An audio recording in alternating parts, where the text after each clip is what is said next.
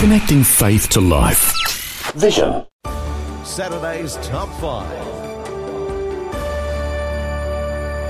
And it is the last top five of 2016, Neil Johnson. We've made it.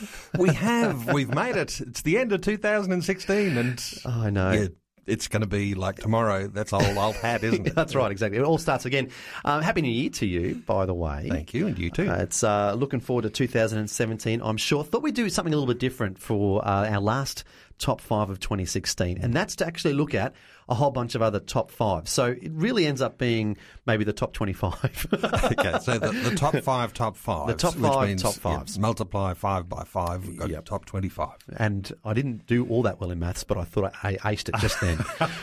um, so let's kick things off a little bit weird. These are the top five top fives of 2016. Five. Number five is the most talked about topics in Australia, uh, which is really bizarre as we get to number one. So, uh, Pokemon Go, uh, David Bowie, uh, shark attacks, Malcolm Turnbull, and the number one most talked about topic in Australia was actually the US elections. How about that? That's right, and uh, yeah, that's that's pretty unusual, isn't it? Because just goes to show just how significant the U.S. election was, and just how much Donald Trump and Hillary Clinton governed the headlines in all be- the mainstream media. It's going to be an interesting 2017. Four.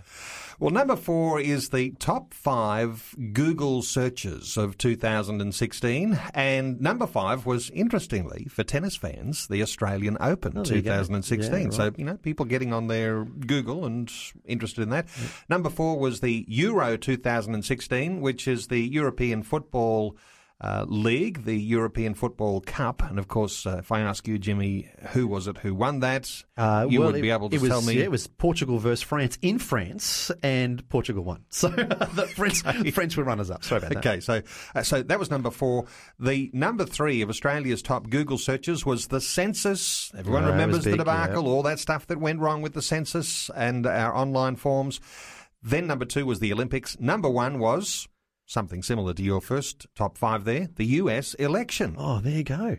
Most Google, ridiculous. Three. All right, number three, uh, a bit of a change of pace. We're looking at the uh, the top five most valuable global brands. So throughout two- 2016, uh, topping the list, Facebook up there technologically, uh, Coca Cola, uh, Microsoft, Google, and the number one uh, global brand, uh, I think, has been for a little while, Apple.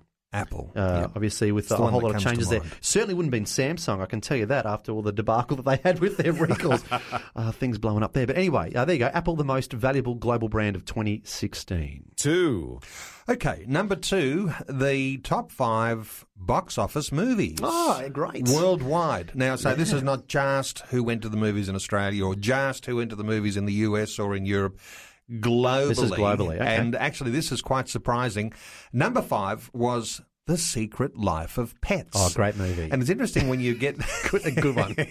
Interestingly, when you uh, when you have this, it's not just somebody's assessment of what they think might be the top five, because Yeah, yeah. these ones are actually quantifiable because Yes. of box office earnings. Uh, number four was The Jungle Book. Oh, never saw that. A lot of CGI in that, though.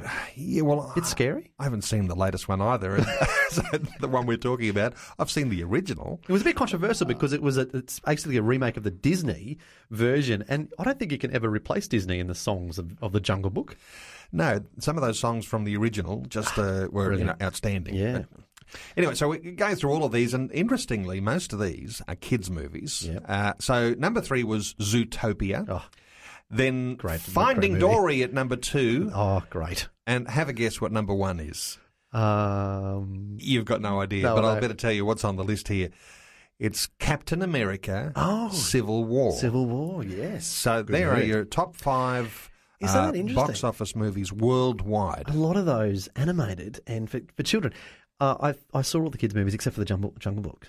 Great, good year, good year of movies, and there's some good ones out at the moment too, like Sing. That's a great movie. And what's what's the other one out at the moment? I don't get to go to the movies as much as you Neil, do. Neil, Neil. You need to have some young kids. Saturday's Top 5, number one. And rounding out our top five top fives of 2016, uh, this one, the most livable cities in the world, uh, is voted by whoever. Uh, Calgary, Canada, in Canada, number five. yeah. Beautiful Mhm, place. Um, Toronto in Canada. Not as beautiful as Calgary, but still nice. Uh, Vancouver in Canada. Well, it's a bit of a trend you're talking here. About, are you, talking, top- are you going from one to five or five to five- one? five to You're one. Five to one. So, that, So, so, three five- of the top five are in Canada. Yeah. Vancouver, beautiful city. Have you ever been to Vancouver? No, I've never Beautiful. been to Canada. So I'm Um, only comparing to something thinking, well, it must be a lot better than. Actually, there's a Sydney, Melbourne, Vancouver Adelaide. is a lot like Australian cities, uh, like Sydney and, and even Brisbane. Um, so the top three. Oh, sorry, the the three of the top uh, five in Canada. Then we move to Austria, Vienna, the second most livable city in the world. But the number one most livable city in the world is in Australia, and it's Melbourne. Melbourne. Yeah, Yep. and it has been for the last six years. Saturday's top five. Not that anybody in Sydney thinks that Melbourne truly is the number one. Really? I'll, I'll be surprised if they don't think that Melbourne is the most livable. Have you tried to live in Sydney, uh, Neil? Very expensive and it's getting further and further out. But anyway, it's good. But hey, look, I think there's a lot of cities in Australia that should be on that list. In fact, I can think of at least five of them. So, Happy New Year to you, Neil. You too. Before you go, thanks for listening. There's lots more great audio on demand, or you can listen to us live at visionradio.org.au. And remember, Vision is listener supported. Your donation Large or small, will help us continue connecting faith to life for hundreds of thousands of people across Australia and around the world. learn more or donate today at visionradio.org.au.